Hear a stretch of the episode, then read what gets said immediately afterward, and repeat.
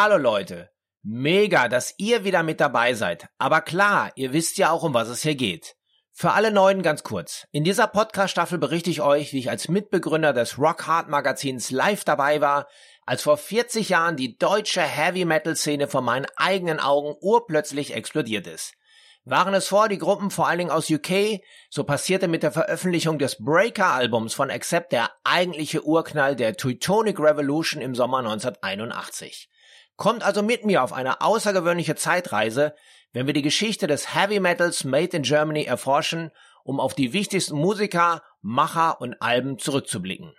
Ich genieße die Musik aus dieser Zeit übrigens bevorzugt über meine Regallautsprecher Classic drei von Audio Physic.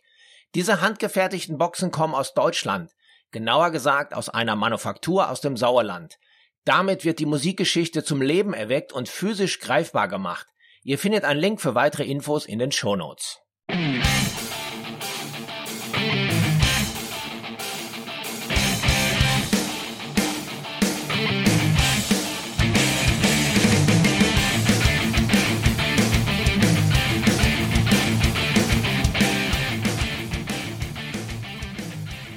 So, ich hatte euch ja in der letzten Woche bereits angekündigt, dass ich in dieser Episode die Queen of Metal zu Wort kommen lasse.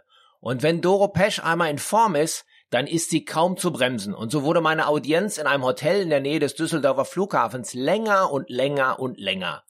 Daher dachte ich mir, wir machen einfach zwei Folgen daraus. Ihr werdet es abfeiern, ganz sicher. Im ersten Step habe ich Doro zu ihren vorwiegend männlichen Kollegen befragt, wobei wir eine Menge gemeinsame alte Bekannte ansprechen, die auch ich in den letzten vierzig Jahren mehrfach treffen durfte. Starten wir mal mit den Scorpions, die den Stein ins Rollen gebracht haben. Was hat unsere Rocklady hier für Geschichten erlebt? Das war doch sicherlich die erste deutsche Rockband, die dir über den Weg gelaufen ist, oder? Ja, ich wusste damals zum Beispiel gar nicht, dass sie aus Deutschland kamen. Und ich habe die Scorpions erst kennengelernt, wie ich in L A war, wie ich mit Gene Simmons, die eine Platte aufgenommen habe. Ich war ja wahnsinniger Kiss-Fan, das war so eine große Ehre. Gene Simmons war der Produzent, hat viele Songs geschrieben. Und dann haben wir in L A aufgenommen, im Fortress Studio, wo auch Hot in the Shade aufgenommen wurde von Kiss. Ja, und dann bin ich da so rumgelaufen und auf einmal dachte ich mir, den kennst du doch. Und da habe ich das allererste Mal Klaus Meine getroffen. Und ich war im Auto und dann haben wir kurz angehalten und ja, und haben uns ja, kurz unterhalten. War ein total gutes Gefühl. Und ich muss sagen, die Scorpions, die sind weltweit, haben die so einen wahnsinnigen Namen, was man damals in Deutschland gar nicht so, so kannte. Also im Ausland waren die immer viel, viel mehr gewürdigt worden. Also wenn man so sagt, so, so der Held im eigenen Land ist nicht so viel wert. Und das war bei den Scorpions auf jeden Fall so. Also die Scorpions, wie ich zum Beispiel nach Amerika gegangen bin, alle, oh, du kommst aus Deutschland, ja, die Scorpions und super. Und da hatte man sofort irgendwie, da war sofort schon der Weg geebnet. Was man in, in Deutschland war, einem das gar nicht so bewusst. Also ich wusste auch wirklich nicht, dass die aus Deutschland kamen. Also wie ich noch damals in die Schule ging, da... Ja, da habe ich viele Sachen im Radio gehört, aber wussten nicht, dass die Jungs aus Hannover ursprünglich sind und ja. Die Band, die den deutschen Heavy Metal erstmalig geschmolzen hat, sind Accept. Hier hast du doch sicher auch eine Story für uns. Dich verbindet ja auch sehr viel mit Udo Dirkschneider. Ja, das war auch, das war äh, lustig. Ich war ein riesen Judas Priest Fan, also die ganze Band.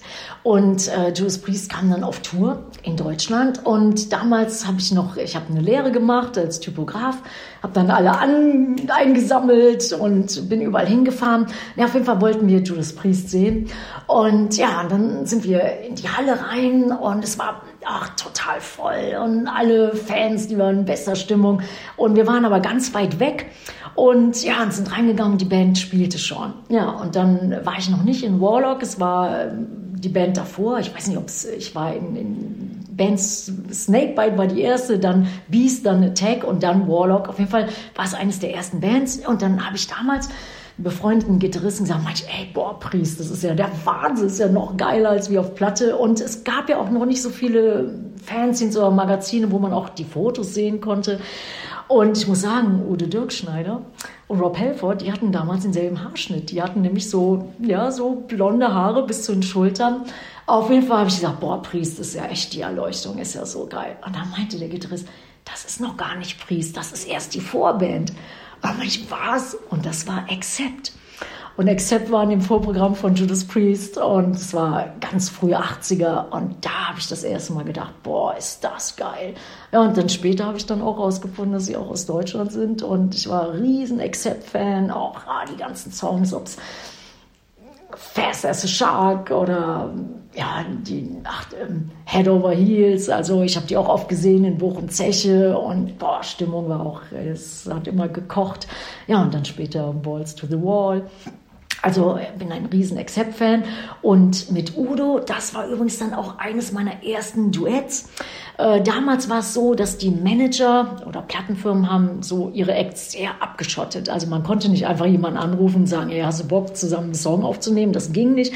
Man musste sich da erst durchquälen und meistens ging es nicht. Und mein allererstes Duett war mit Lemmy, das war zweitausend. Wir haben zwei Songs aufgenommen, einmal Love Me Forever und Alone Again, ein Song, den der Lemmy geschrieben hatte und ah, wunderschön. Ja, und dann wollte ich eigentlich immer gern was mit Udo machen und dann war ich in, ähm, in den Bergen irgendwo in Amerika in so einem kleinen Studio und kam dann ins Hotel so nachts wieder so nach der Session und dann meinte jemand an der Rezeption, da hat jemand angerufen und so so äh, Dirkschneider und dann dachte ich mir, die Snyder? Man so, ja, Dirkschneider und dann irgendwie so ganz komisch buchstabiert, so wie die Amis das halt so machen. Ja, und dann habe ich diese Nummer gesehen und das war schon eine deutsche Nummer und dann habe ich angerufen und es war wirklich Udo Dirkschneider. Und dann habe ich gesagt, ey Udo, hast du mich angerufen? Und er, ja, wir haben einen Song und ich würde so gerne ein Duett machen. Das ist unsere allererste Ballade. Es war Dancing with an Angel. Und dann habe ich gesagt, ja gerne. Und so konnten wir auch das erste Mal einen Song zusammen machen, weil die Managements hingen nicht mehr dazwischen. Man hatte auch immer viel mehr Freiheiten, was wunderschön war. Und ja, und so haben wir das erste Mal den Song aufgenommen. Und ich habe ganz oft mit Udo gespielt. Und der ist auch mal zu meinen Jubiläen gekommen. Und ich bin zu dem seinen Jubiläen gekommen. Und wir haben oft in Wacken zusammen performt. Und ja, und wir sind eigentlich immer noch wahnsinnig gut befreundet. Und ja, sehen uns ganz oft, ja.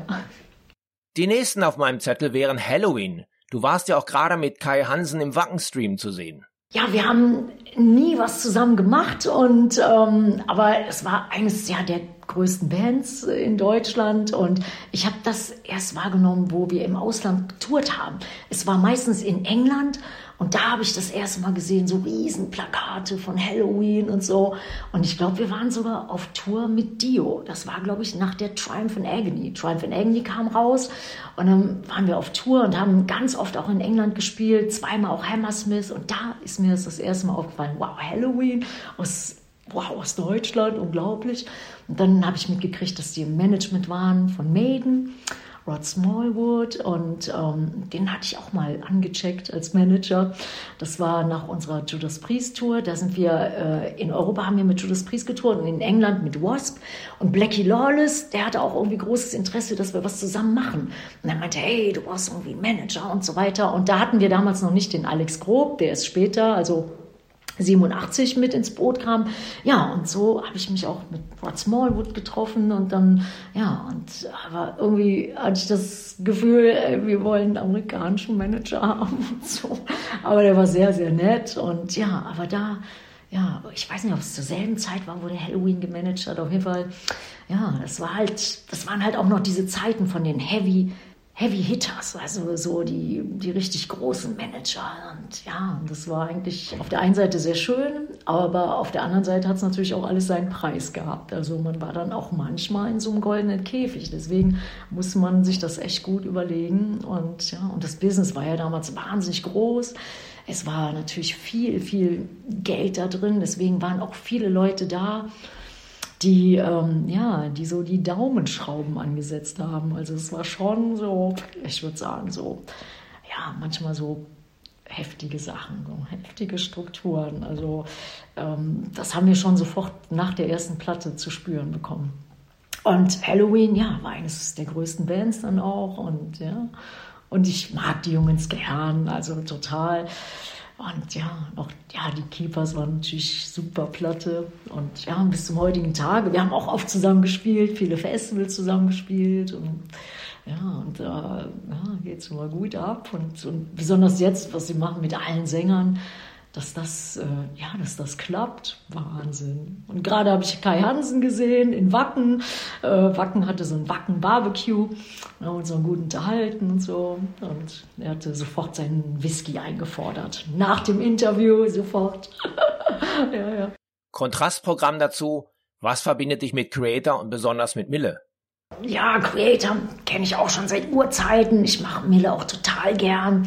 Habe äh, großen Respekt vor Mille und wir mögen uns auch gern. Also, ähm, und Mille hat bei einem Song mitgesungen. Das war bei der letzten Platte Forever Warriors, Forever United. War ja das erste Doppelalbum und die erste Single war All for Metal.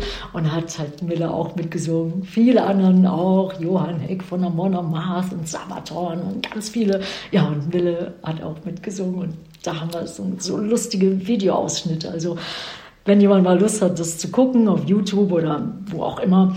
Und ja, und dann, wir sehen aus wie so zwei Kids, die einfach Spaß haben, so am Schluss. Und das ist übrigens, viele Sachen sind aufgenommen worden in Wacken mit den Gästen, aber Mille, das war beim Summer Breeze und es hat geschüttet, es hat geschüttet und wir hatten beide so Anorak an und so und das war lustig. Und Mille mag ich gern und ähm, ich finde, der macht das auch super und der macht ja auch alles selber und ja, das ist mit eines der größten deutschen Bands, also auch weltweit und ja, und, und das ist super. Also, ich finde, der macht das klasse, ja.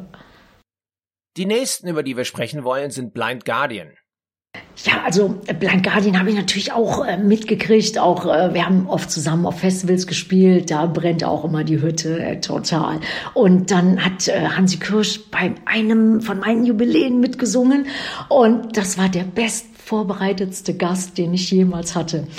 Die Lyrics, der hat jedes Wort perfekt gesungen und das ist ja manchmal nicht so. Manchmal macht man dann so eine kleine Jam-Session, selbst wenn man auch einen Song schon kennt, aber so, man ist dann nervös, die Leute und so. Aber Hansi Kürsch, ey, das war, das war, das war wie so eine Maschine, hat das wirklich so schön gemacht und es war ein Wacken und das hat mir so viel bedeutet und der war auch so super nett und, ähm, ja, so menschlich und ja, und da dachte ich mir auch, ja, wir kommen so aus derselben Ecke. Das merkt man irgendwie. Ich bin ja im L K W aufgewachsen, also mein Vater war L K W-Fahrer und wir haben oft, ja, so das Ruhrgebiet natürlich gemacht und dann die kommen ja aus Krefeld, viel Krefeld gefahren und Duisburg, Essen, Dortmund, Köln, alles, äh, ja, so und man, man merkte, wir sind irgendwie, ja, wir sind aus denselben Breitengraden. Und die Jungs sind ja auch sehr bodenständig geblieben. Sehr, sehr, sehr bodenständig, sehr nett. Wir haben uns oft ja, so, ja, getroffen auf so Echo-Verleihungen, die es ja leider nicht mehr gibt. Ich fand, das waren so tolle Veranstaltungen und dann, dass wir es alles gekippt haben wegen einer Nummer. Ich finde, hätte man doch vielleicht auch anders regeln können, weil das war so schön. Das war so ein Get-Together von allen Leuten, allen Musikern so, aus allen möglichen Genres und so. Und da habe ich auch oft ja die Jungs von Blind Guardian gesehen und ja, aber sehr, sehr nett, sehr nette Menschen. Weiter geht's mit Grave Digger und Chris Boltendahl. Mit dem hast du ja auch schon öfter gemeinsam das Bühnenlicht geteilt. Ja, oh, da habe ich auch einen Song mit Grave Digger, haben wir auch zusammen live performt äh, und auf Platte, es war ein Duett, äh, Queen of Scots. Und es hat mir auch so viel Spaß gemacht. Und dann, da war ich, glaube ich, auch eines der seltenen Male in so einem Kleid. Und, und sollte halt, ja, halt, es, es hatte halt irgendwie so, so einen schönen Vibe. Und das haben wir, glaube ich, auch schön gemacht. Und das war auch super. Und wir haben oft auch zusammen gespielt, auch in Ecuador. Das war ein Riesenfestival. Ich glaube, das war das erste Festival da in Ecuador. Und die Fans kamen von überall her. Und da haben wir uns auch, ja, haben uns wieder getroffen. Und es ist manchmal schön, wenn man so deutsche Bands im Ausland wieder trifft, in den, ne, in den hintersten Winkeln der Welt. Das ist super. Den nächsten Herrn kennst du auch sehr gut. Schmier von Destruction. Ja, mit Schmier habe ich auch viele Erfahrungen gemacht, habe auch auf einem Song mitgesungen, das war The Alliance of Hellhounds, haben auch ganz, ganz viele Musiker und Sänger mitgesungen und äh, hat mir großen Spaß gemacht und Schmier, ein super Typ, haben oft zusammen gespielt. Ich habe auch Schmier angerufen, da war eine Nummer, ähm, die Regina Halmich sollte das zweite Mal gegen den Stefan Raab boxen und es wurde so groß aufgezogen, es war damals im Fernsehen, ich glaube neun Millionen Zuschauer, was es heutzutage gar nicht mehr gibt. Und wir haben extra so eine, ja, so eine Version von Oh Ja dann gemacht. Und meine Band war aber alle in Amerika und ähm, es gab da auch keine Gage für, wie das auch oft so der Fall ist. Man denkt ja mal, dann spielt man da und kriegt Gage, aber dem ist nicht so. Auf jeden Fall habe ich gedacht, komm, ich gucke irgendwie, wer hier so in Deutschland so, wer mitmachen könnte. Ja, und dann habe ich Schmier angerufen, ob der Bock hat mitzumachen. Und er meinte, ja klar. Und dann hatte ich auch das erste Mal den Bas Maas, der mein Gitarrist ist, den habe ich angerufen. Ja, und dann noch irgendwie einen geilen Drummer, das war der Tim Husung. Und so haben wir da Oh Ja performt und Regina kam runter in so einem Käfig und es war echt super. Das hat so geknallt und ja, und Schmier ist ein super, ach, so, super Kerl und macht auch so viel her. Also der ist so eine Erscheinung. Und ja, haben oft zusammengespielt, auch wenn wir in Pratteln spielen, in der Schweiz. Der wohnt ja da in der Nähe, dann kommt er öfters irgendwie zu uns und ja, und ist dann immer Gast und so. Und ja, und ist auch ja, ein super, super Freund und Kumpel, ja. Wir sind ja heute in deiner Heimatstadt Düsseldorf und aus der kommen ja auch die Krupps. Ganz andere Musik, aber man darf nicht vergessen, euch verbindet auch eine gemeinsame Phase. Ja, also es war so, wir hatten eine Platte gemacht, das war neunzehnhundertfünfundneunzig, das war die Machine to Machine und äh, und da wurden jede Menge Remixe angefertigt und ey, war, ich fand's voll geil, weil es war eine Zeit, die neunziger waren ähm, heftig, weil der normale Metal, Hard Rock, der existierte auf einmal gar nicht mehr. Grunge hat alles überrollt. Also es war echt heftig. Und ich habe Grunge nie gefühlt. Wollte ich auch nie machen. Aber das war eine Zeit, wo man dachte, das ist eine gute Zeit, um ein bisschen zu experimentieren. Und dann haben wir die Machine to Machine gemacht. Und jeder Song hat einen geilen Remix gehabt. Ja, und dann hatte sich die Plattenfirma eine Single ausgesucht. Das war ein Song, da hatten wir keinen Remix von. Das war Ceremony. Und ich war wieder in Deutschland, hatte schon die ersten Interviews gemacht, so Promotion-Tour gemacht. Und dann haben, haben die Jungs in, in der Plattenfirma gesagt, ey, können wir nicht noch einen Remix haben? Meinst du nicht, das geht auch in Deutschland? Da habe ich gesagt, nein, auf gar keinen Fall, das geht gar nicht in Deutschland und so, weil der Remixer, der kam aus New York und es waren super coole Leute. Und dann meinten sie, ja, wir versuchen irgendwie was ganz Cooles zu finden. Naja, und so habe ich das erste Mal die Krupps kennengelernt. Und dann sind wir, und die, ich wusste gar nicht, dass sie auch in Düsseldorf, ich bin ja auch ehemals aus Düsseldorf, auf jeden Fall sind wir ins Studio gefahren. Und dann habe ich damals schon meinem Manager gesagt, dem Alex Grob, habe gesagt, ja, aber wir gehen da hin und sagen das aber ab, ne, ist klar. Und der Alex sagt, ja, ja, gut, machen wir schon, machen wir schon. Wir kommen ins Studio und so, ne, waren gerade dabei zu sagen, ja, nee, vielen Dank und so und irgendwie, ja. Und dann hat der Chris Lietz, der hat mir dann den Mix vorgespielt von Ceremony und oh, I totally fell in love, ey, das war so geil. Und Ceremony war dann auch die Single und besonders dieser Mix von den Krupps hat mir so gut gefallen. Und dann meinte er, ja, ob ich den Jürgen kenne und dann meinte ich, nee, nur so vom Namen her, vom Hören da. Auf jeden Fall habe ich den Jürgen Engler dann kennengelernt, ja, und dann haben wir ganz, ganz viele Sachen zusammen gemacht und haben diese nächste Platte schön zusammen gemacht.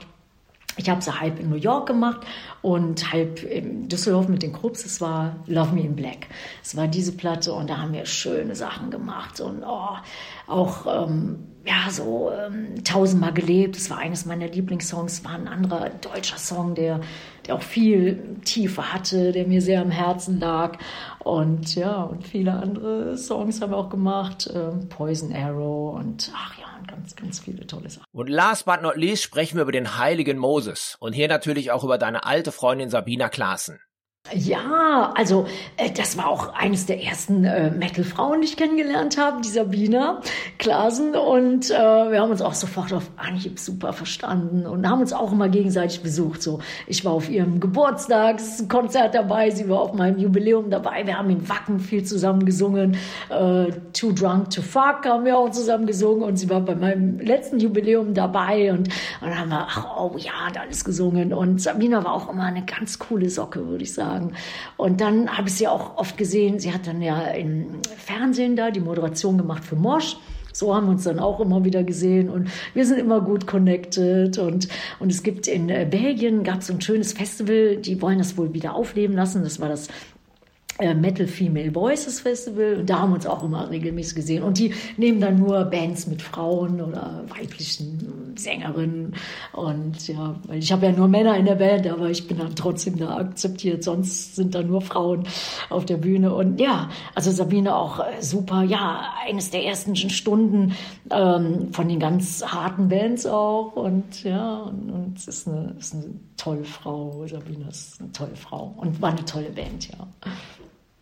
Du hast vorhin ein paar Mal erzählt, dass du am Anfang gar nicht wusstest, dass manche Bands aus Deutschland kommen.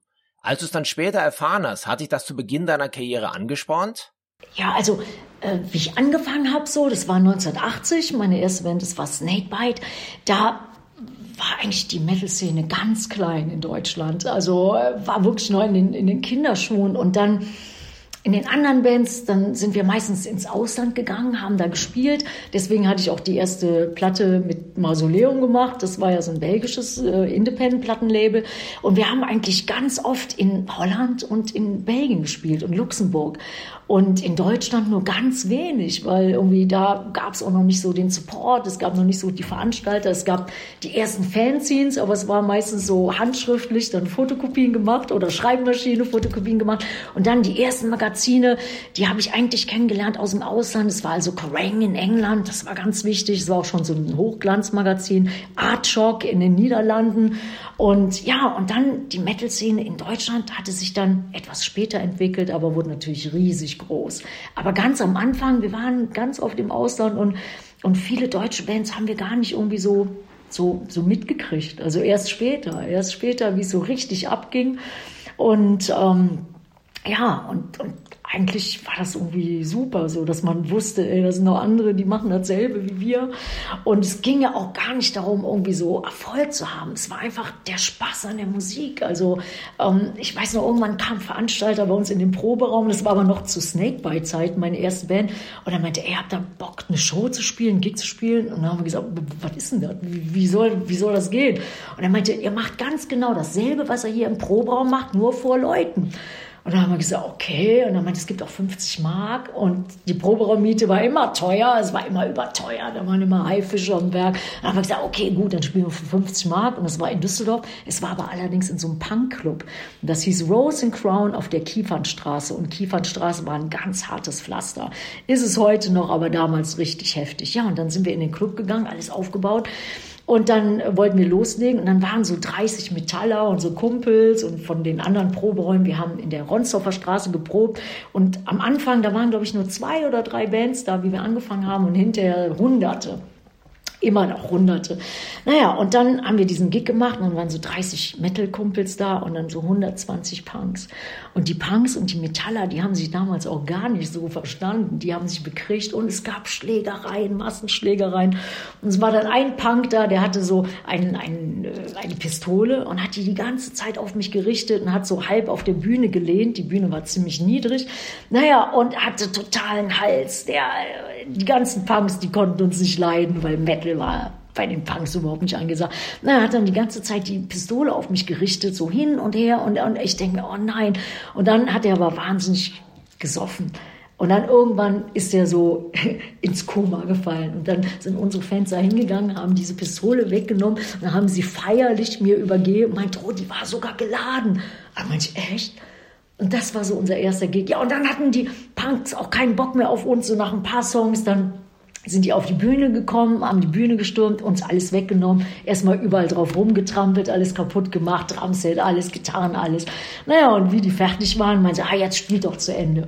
Dann haben die uns die Sachen wiedergegeben, alles zerstört, ja. Und dann haben wir, ich weiß nicht, der Gitarrist, glaube ich, mit zwei Seiten weitergespielt. Ja, und dann haben wir unseren ersten... Das ist ja dann schon Punk. Da war total Punk, ja. Und ich dachte, boah, wir haben es überlebt. Und ich dachte, jeder Gig ist so wie dieser Gig, dass man es auch kaum überlebt. Naja, und dem war aber nicht so. Also der erste war echt der härteste.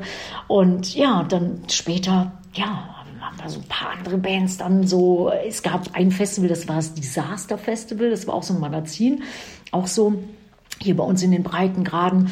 Ja, und dann weiß ich noch, wir haben es nicht gefunden, weil ich musste damals noch arbeiten, wieder alle einsammeln, dahin fahren. Und dann sind wir irgendwie, ah, haben, glaube ich, die Leute haben gewartet, gewartet. Und dann sind wir mit Arbeitsklamotten auf die Bühne. Also ich auf jeden Fall mit Arbeitsklamotten auf die Bühne. Und da war aber das erste Mal, dass, glaube ich, auch andere deutsche Bands da gespielt haben. Ja, und dann... Ja, und dann gab es das äh, Metal Hammer Festival. Da haben wir, glaube ich, auch andere deutsche Bands kennengelernt. Also eigentlich erst ein bisschen später. Aber es war geil und ja, und, und man konnte sich natürlich gut verständigen. Weil am Anfang, man konnte ja nicht so gut Englisch. Es war das Schulenglisch und so und das hielt sich dann eigentlich in Grenzen. Und die Texte haben wir auch so mit Wörterbuch und sowas alles geschrieben. Ne? Also das war schon war, war lustig. Und auch viele deutsche Bands haben das, glaube ich, durchgemacht. Man hat sich Texte ausgedacht oder ähm, irgendwie so Ideen gehabt. Und dann war das aber total verkehrt. Und eine Story, die muss ich noch erzählen. Wir hatten einen Song, der ziemlich geil war. Der hieß Red Light Star. Und den habe ich auch überall gespielt, auch in England und so. Und dann kamen so ein paar Journalisten an und meinten, was meinst du eigentlich mit Red Light Star? Und dann habe ich gesagt, ja, halt so das Gefühl halt rüberzubringen, wie es ist so auf der Bühne und im Licht und so. Und dann meinte sie, Red Light ist da, wo die Prostituierten sind. Das ist ein Red Light District.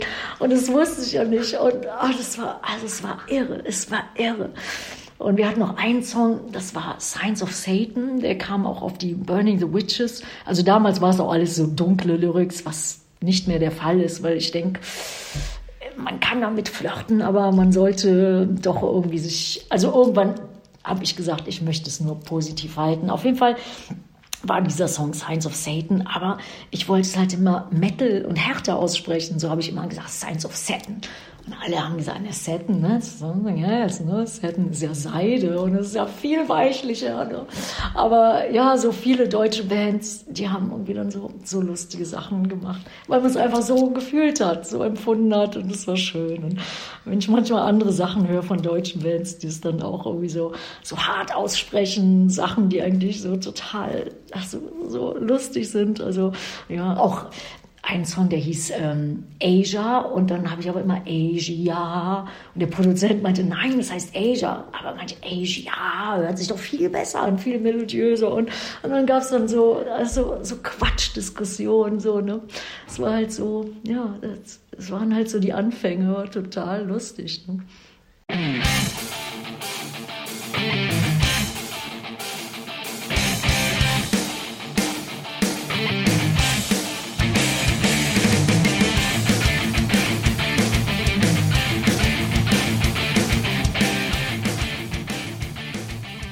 Aus den lustigen Anfängen ging es dann gleich ins harte Rock-Business. Mit Warlock hatte Doro eine Truppe am Start, die gleich alles auf Volume elf drehten.